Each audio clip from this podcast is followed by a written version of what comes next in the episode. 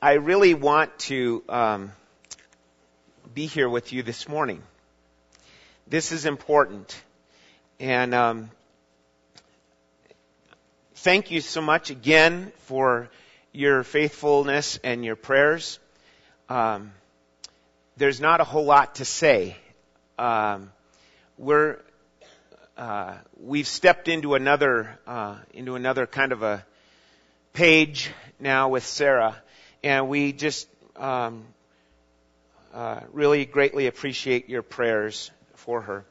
Um, just to give you a little hint of what we would love to see more and more is um, just this morning.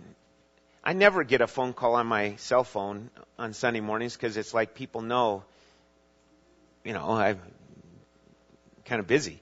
But um, my brother called, and um, he shared a, a, devotional with me, a little devotional line uh, over the phone. He's back in North Dakota, and um, he never does that. Um, I hope and pray that God will um, use all sorts of things through through this situation um, with Sarah to draw people to Himself, and just pray that for your for yourself. Uh, hearing um, of people just uh, not knowing us and reading on what's on CaringBridge. Um, it's a great encouragement and it's a connection. And so we want to, um, I, I hope that you'll continue praying for, for Sarah for um, healing, for strength, for peace and comfort, and um, and for us, but also for the people that are in need of what is most important, and that is their eternal salvation that they would come to know Christ in it. Um, you know, the, the cancer situation, no matter who it is, the cancer situation is not the worst situation. The worst situation is a life without Christ for eternity. So please keep that in mind. And such as we're dealing with this morning, we uh, we're talking about uh, walking in his footsteps. And we talked about uh, we, we talked about John the Baptist and learning from him. He struggled. You know, we would we would say, you know, here's one of the guys that was the greatest man, and et cetera, et cetera. And and he walked after Christ, and and what happened? He he doubted, he stumbled, he he had a hard time. We talked about walking after Christ into the wilderness of temptation and, and getting closer to Him uh, in dealing with temptation. We talked about walking after Christ up to the temple and regarding worship. And there's a lot of snares in front of us as we do that because the enemy doesn't want us to draw near to God. And so there's all sorts of really attractive kinds of things to pull us aside and, and draw us away. And so we've got to be on the alert. And man's religion and all the different ways of religion are very attractive because they they back us up in our effort to want to prove that God will give us entrance to heaven because of our performance. That doesn't work. We said that before. It's not, God's not obliged to you or me based on our performance. And so our efforts to be good in his eyes will fall flat. Right? Okay? And then we talked about walking after him in his footsteps up to up to the mountaintop. And uh, anytime we think of the mountaintop, we think what? Oh, wow, beautiful, glorious, wonderful. But the mountaintop we really were talking about was the mountaintop of Calvary, where he went to die on the cross. And so too, you believer, you, you say that you're a Christian so that then we need to follow in those footsteps of dying to what? Dying to ourselves. Galatians 2:20, I am what? Crucified with Christ, nevertheless I live, yet not I, but Christ liveth in me, and the life that I now live, I live by faith, not by good works. I live by faith, and the faith then brings about good works, right? Good works is there. Okay? And so now we come to this last one. Uh, this last message on walking in his after in his footsteps. And you know what? We can talk and talk and talk about it, but I can't do it and you can't do it, Christian, without his grace. And so the idea of walking in his footsteps is so that you would, you know, by God's help, display it by his grace. And our pride keeps j- trying to jump in in all sorts of ways. And so we need to remember it's not by our whatever, our good stuff, whatever. It's only by His grace. Okay? And here's where it gets a little tricky. You know, we need to understand that this is actually, um, we start off thinking, oh, well, then it's up to good works. I've, I've got to do certain things. You know what? You do, Christian. You are responsible in walking after Christ. You are responsible. And so we get into that kind of thinking like, oh, it's, it's up to you. Well, yes, you've got to do the, you've got to take certain steps.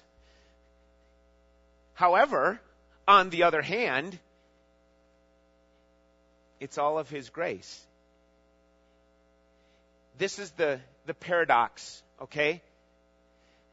You know, so like young people, you hear um, your your Sunday school teacher or you hear the pastor, you know, talking about this kind of thing. It, it's a paradox. It's both. It's your responsibility, but it's also here's God's grace. And really, in the end, your success as a Christian is all about His grace. And unfortunately, you and I tend to grade and, and rate Christians. Oh, we look at that person. Oh, they're they're not doing that well. And this person over here, oh wow, they're really they're like super Christian. Okay? And we got to be careful not to get into that kind of classification. The the thing is a person will respond to the work of Christ in them. And over here on the other side, if, if the person's not really living for the Lord and they say they're, they're a Christian, there's still some problems here. We, we're kind of going, whoa, what's showing forth? What fruit is coming forth in their life? Really? And so it comes back to this individual over here who's not really doing that well in, in his Christian walk to say, come on, you, you got to do something here. what's, what's happening? If nothing's happening, people have, uh, it, it, seems like, you know, there's the, no sign of any fruit. And so the idea is that that person would start responding to God's Word and the work of God in their life and start walking after Christ. It's not, Christianity is not a matter of just sitting back in your easy chair waiting for the trumpet to sound. And so, following in his steps is about that we would uh, put on display his amazing grace. And we just sang that hymn, Amazing Grace. I'd like to ask you to take your Bible and turn to Philippians chapter 3. We're going to look at this passage in the next few moments and then move into our communion time. And while we are doing this, um, ask, ask, keep asking God to help you prepare for communion. If you're here and you're not a believer, um, we're glad that you're here. And a lot of what I'm going to say here this morning is directed to those who are followers of Christ. But nonetheless, we, we call out to you to say, come to Christ. Believe on the Lord Jesus Christ and thou shalt be saved. Okay? It's not about doing good works. It's about walking, and responding in faith to what God has already done in giving us the gift of salvation, Jesus Christ, who died, was buried, and rose again on the third day, and you believe on him, you believe on that work that he did, you'll be saved. You, you admit your sin and you trust in the Lord Jesus Christ.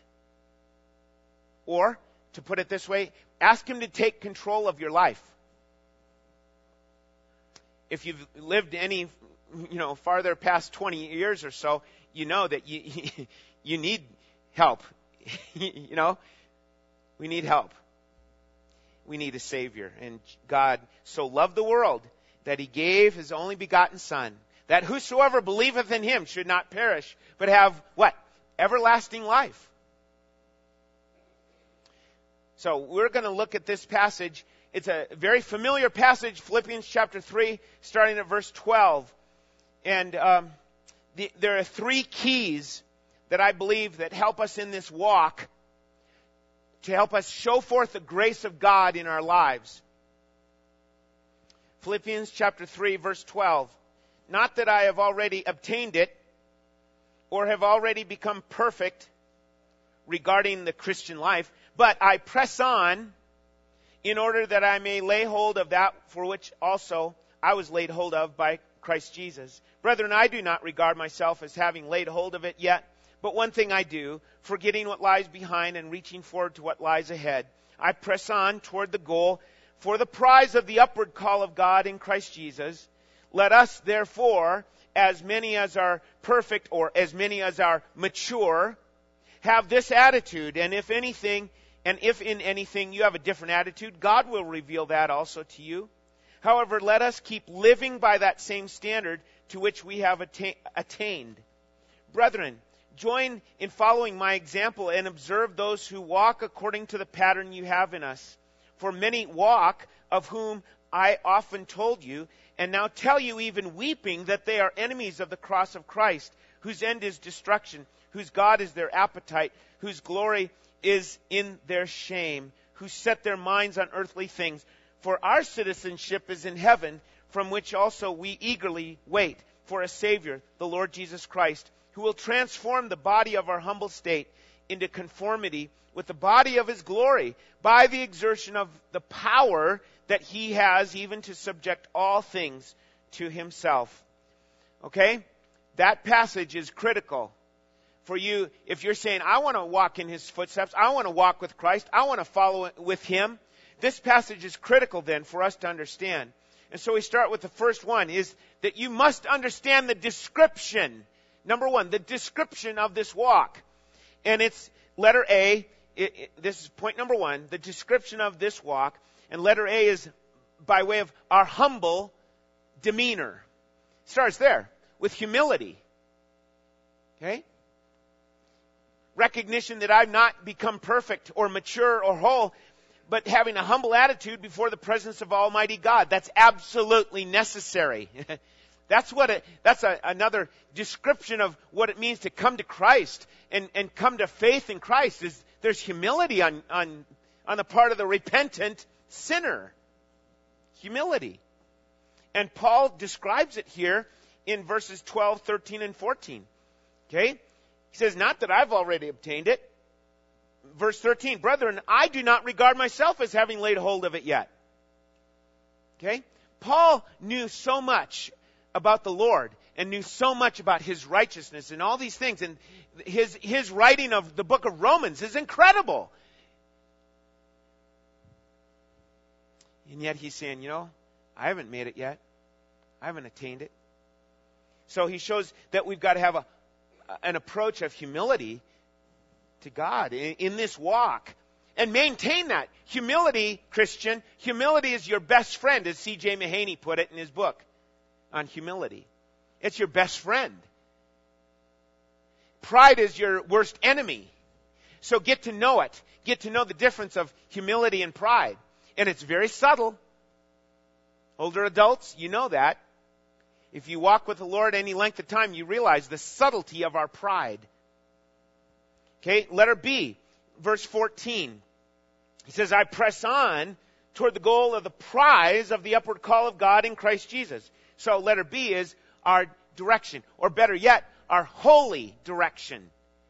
We've got a, here's the issue of our demeanor is humble, but the direction that we now take is one of holiness, pressing on, moving forward, on to further dependence, further trust in, uh, on to further likeness of Christ in our lives.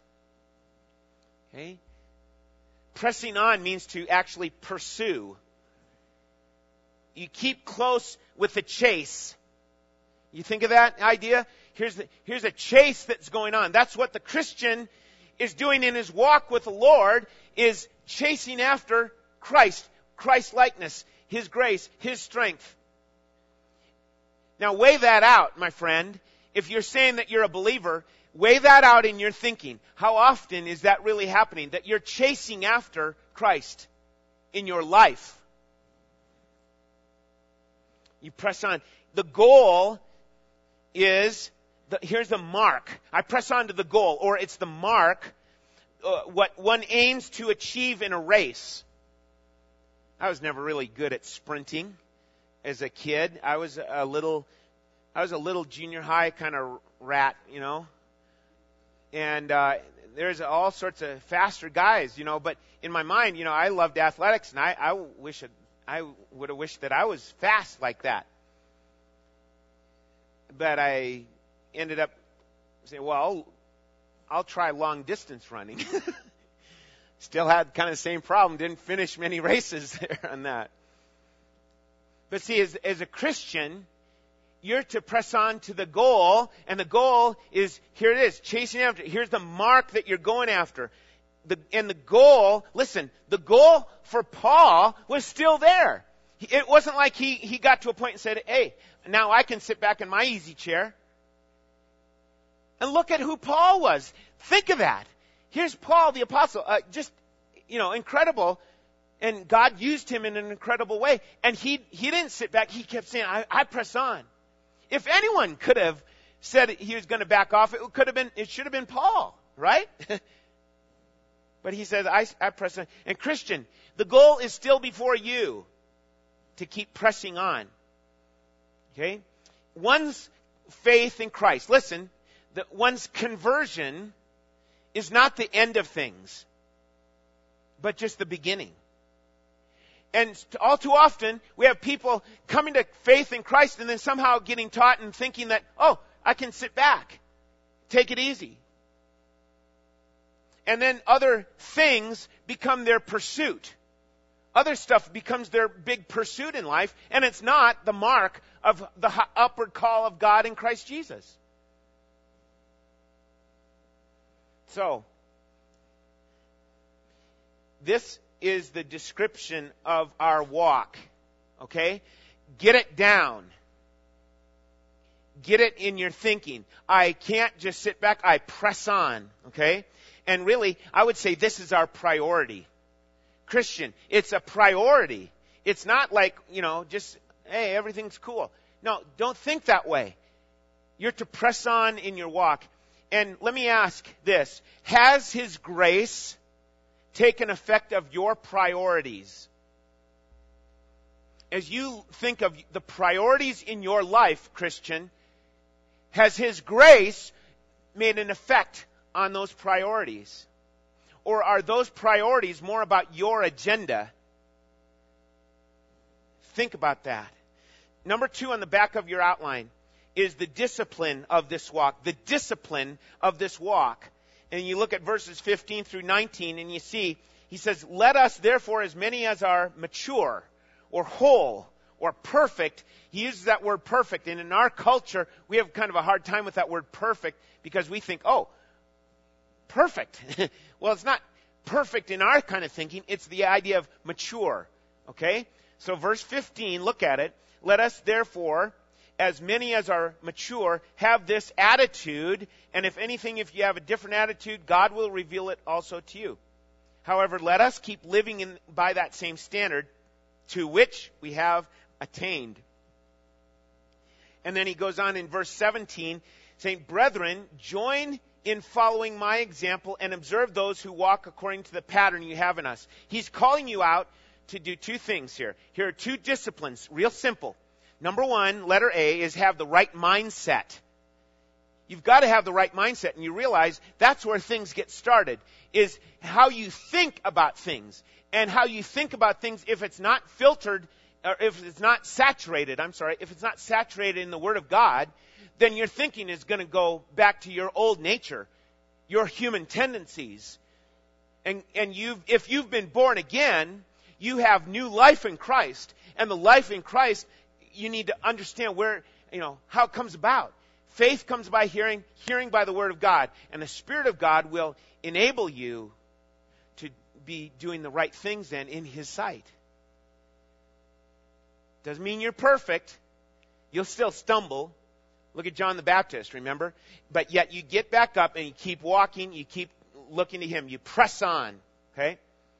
So, for those who are mature, think this way. Let us keep thinking this. Okay, we've not attained absolute perfection, but we keep going in the direction. Hold true to what we have attained. What have we have, what, Christian, what have we attained? And can you answer that question off the top of your head? Or do you have to go looking in the book? what have you attained, Christian? What is yours in Christ? Okay? And think those things through. The thing that Tim read this morning from Charles Spurgeon is just a blessing to the hearts of those who have been redeemed. The greatest thing is that you, have been forgiven. And now you can press on to know the Lord in your life. So, hold true. Keep living by that standard. Okay? And then letter B, the right model. This is another discipline in your walk. If you don't have the right model, you're following after the wrong way. You need the right model. And who, did, who is he using as? He uses himself first. He says, follow after me. He puts himself up there in the spotlight and says, you, you follow after me because I'm following after Christ. Now, the idea here, and he gives an example. And this is important that you, you follow along with this. That we have a right model that we're walking after and God has laid before us, Christian, many models. They might be still alive, they might be dead. You know, their body's dead, their spirit's in heaven with the Lord. But there's many models, and we got to be careful about, you know, how we go about, you know, who we're going to follow. You know, you read all these authors, okay? We got to, you know, be careful in this regard.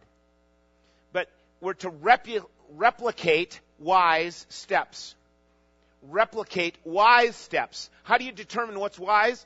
It's in the Word. You've got to spend, keep, keep on spending time in the Word to determine what wise steps to follow. I mentioned it in the past. Proverbs chapter 4 is a tremendous example of this idea, this very theme. Okay? But the path, in verse 18, Proverbs 4, verse 18, but the path of the righteous shines brighter and brighter until the full day. Are you on that path? Then the next one is to recognize wayward steps. Recognize wayward steps. And this is where he gets into talking about the enemies of the cross. Now, this is important that we understand this. He's not, listen, he's not talking about unsaved people. He's talking about those who would say that they're believers and yet aren't following after Christ. Now, when it all comes down, there's only two kinds of people sheep or goats. There's only two. In God's economy, there's only two. There's not three or four. There's only this one or this one. You're either in light or you're in darkness. You're either a sheep or you're a goat. Okay? And the more we let that sink in and recognize that, the more we say, oh, well, if I'm this, if I'm truly a sheep, then I better follow the shepherd and not look like a goat there's either the wheat or the tares, right? And that's, those are, those are categories that God gave us. Now, Paul recognizes there's a problem and he deals with it. And he, look at verse 18. Look at it.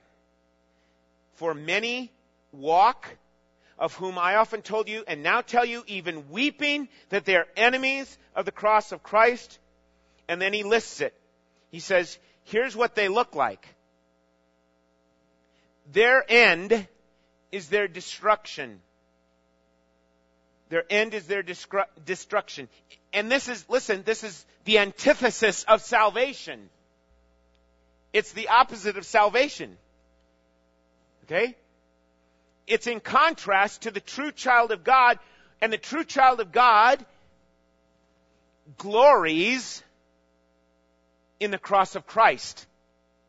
Got that? Mark it down, Galatians chapter 6 verse 14.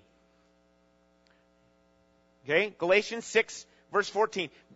But far be it from me, far be it from me to boast except in what? The cross of the Lord Jesus Christ.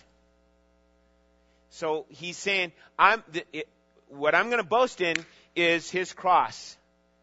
And, and the principles that come from that. The truth that just comes pouring forth from the cross where Jesus died. Okay?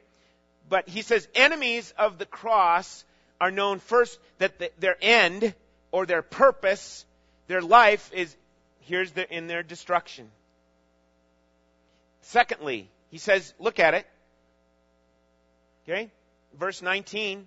He says, second one is whose God is their appetite or whose God is their belly. Now, um, got to be careful here because the belly is um, getting larger as I get older.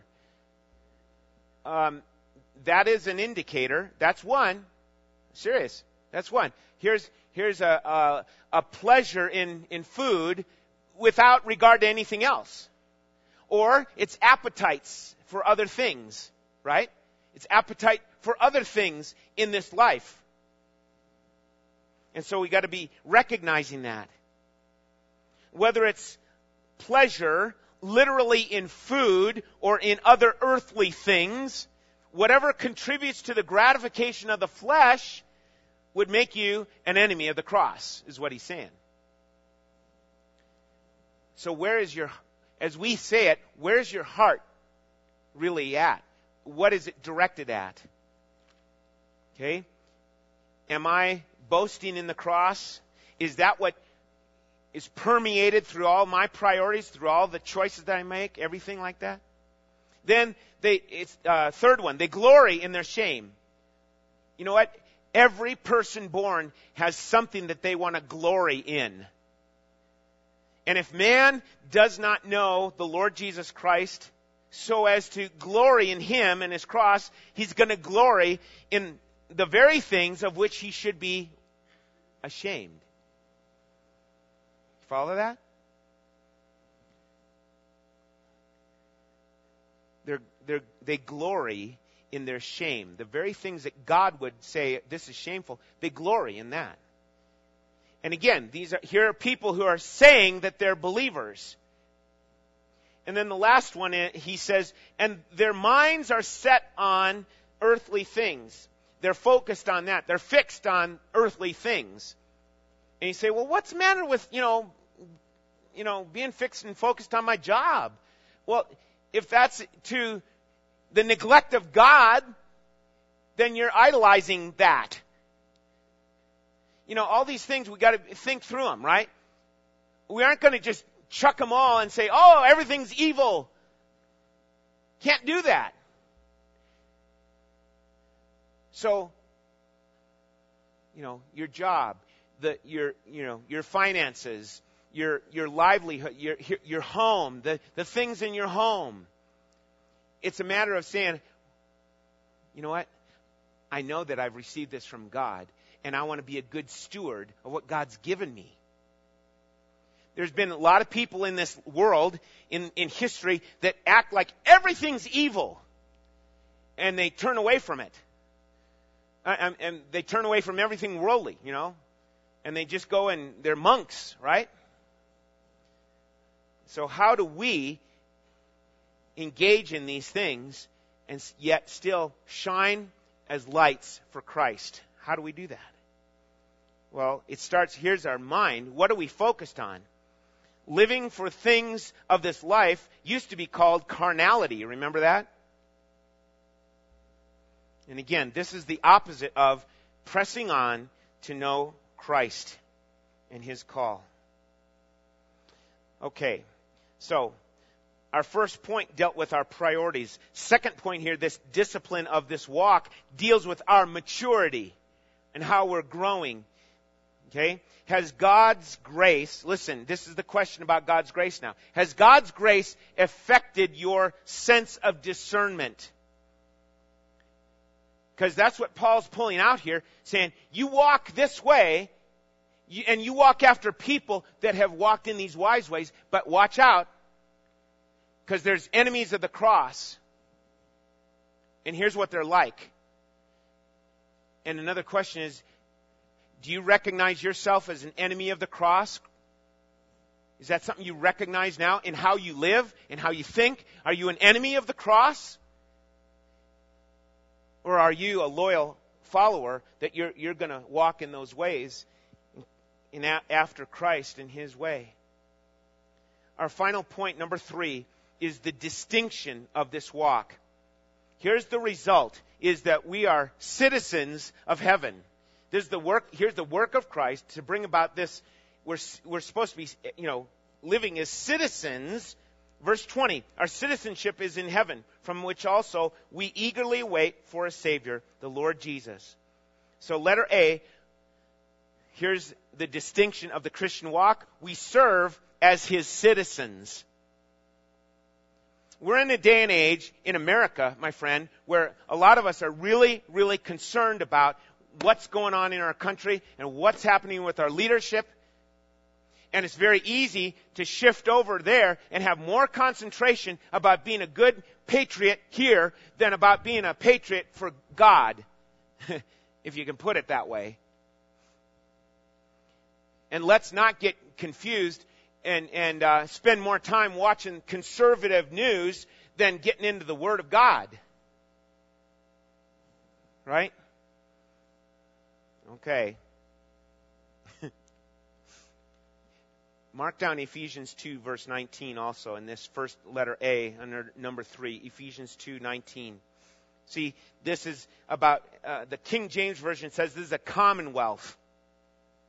Um, this is a, a civic entity. All right? We are citizens of heaven as believers in Christ. And Paul lays out, here's this stark contrast. He, he referred earlier to these people as enemies of the cross, and now he says, Christians, that's not what we're at. We're, we're citizens of heaven. Interesting little note. The actual people in Philippi, where this letter was directed to, they were of Roman citizenship.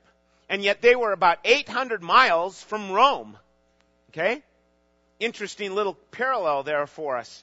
Here we are living on this Philippi, if you will, living in this world, and yet our citizenship is not necessarily 800 miles or so, but, you know, quite a bit longer, farther to heaven, to glory.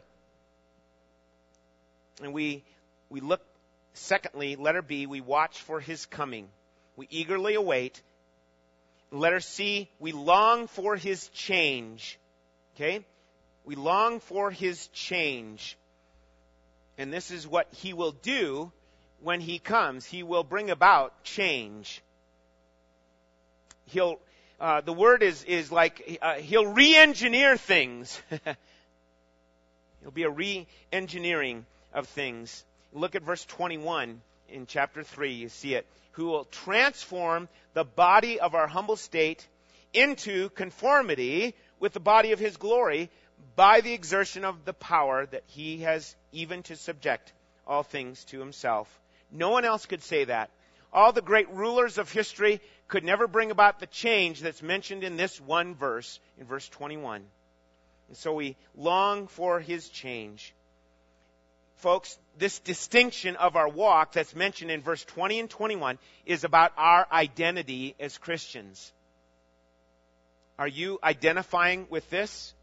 Are, do you identify with these two verses here in how you live?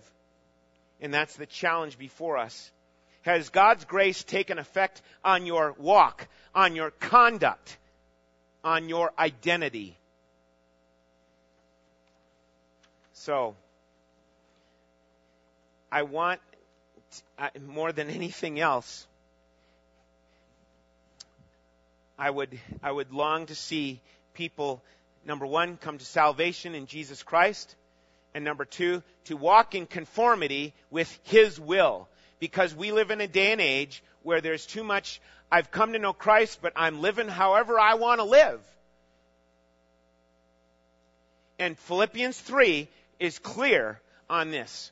Here's the description of your walk. Are you walking according to that? Here's the discipline of your walk. Are these disciplines true of you? Having a right mindset and following a right model. And then finally, here's the distinction or the, even the dynamic of your walk. Are you excited about being a citizen of heaven? And it should be in such a way that others see it and go, whoa. That's, that's distinctive but all too often, we look like the world. And God help us to say, no, I don't want to look like the world anymore. I want to look like Jesus in the world. I, you know, this morning, I know we're going to be running a little late here. I'm sorry. But here's the thing. I, I wanted to come this morning. And in doing that, I, I, I've received encouragement to my heart and soul. Okay? And um, in other words, I could translate that to say, I see Jesus here. All right? And we need to keep on yielding ourselves and asking, Oh God, display your amazing grace in my life. Help me to do that, Lord. And we come to this communion time, and you know what the routine was for the people in the Bible times? If they just, you know, they walk around and go off to the, the city and go shopping and or go on to visit someone across town, they come back and the routine was to have the, the servant wash their feet when they came back. And obviously, you know right away, if you've been in the Word of God and you understand it, that that's what Jesus did. The, the, the, very role of the servant, Jesus took on that role in the upper room. And they gathered together in the upper room, and this is like, here, here's his, his crucifixion is just around the corner. And he, he took on the role of a servant. He stripped down into a, into a, in the clothing of a servant, just wrapped around, and here he, he kneels down and he washes the feet of the disciples. And every time we we think of this idea, this concept of walking with Christ in this life, here we come to this point in our lives, in our walk, and we need to come to the Savior and ask Him, wash my feet. But all too often we're like Peter, say, no. Well, if you're going to wash my feet, wash the whole body. And what did Jesus say there? He said, you know what? We don't need to wash the whole body. You've been what? You've been cleansed. We just need to wash the feet. Why? Because our here's the here's the, the kind of the picture. Our feet get dirty as we walk in this world. And so we come to a time like this, communion, where we confess our sins to Him. Our, we confess our unbelief to Him. We confess our hate for something. We confess our lust after something. We confess our coveting after things. We confess these things to Him. And we say, Lord, wash my feet. That's what we do in a time like this to remember what He did. That He went to Calvary and purchased your eternal redemption there. So we give thanks. We come confessing sin. We come asking Him for His grace. And I ask the men at this time to come who are helping to serve. Let's be in an attitude and a spirit of prayer as we do this.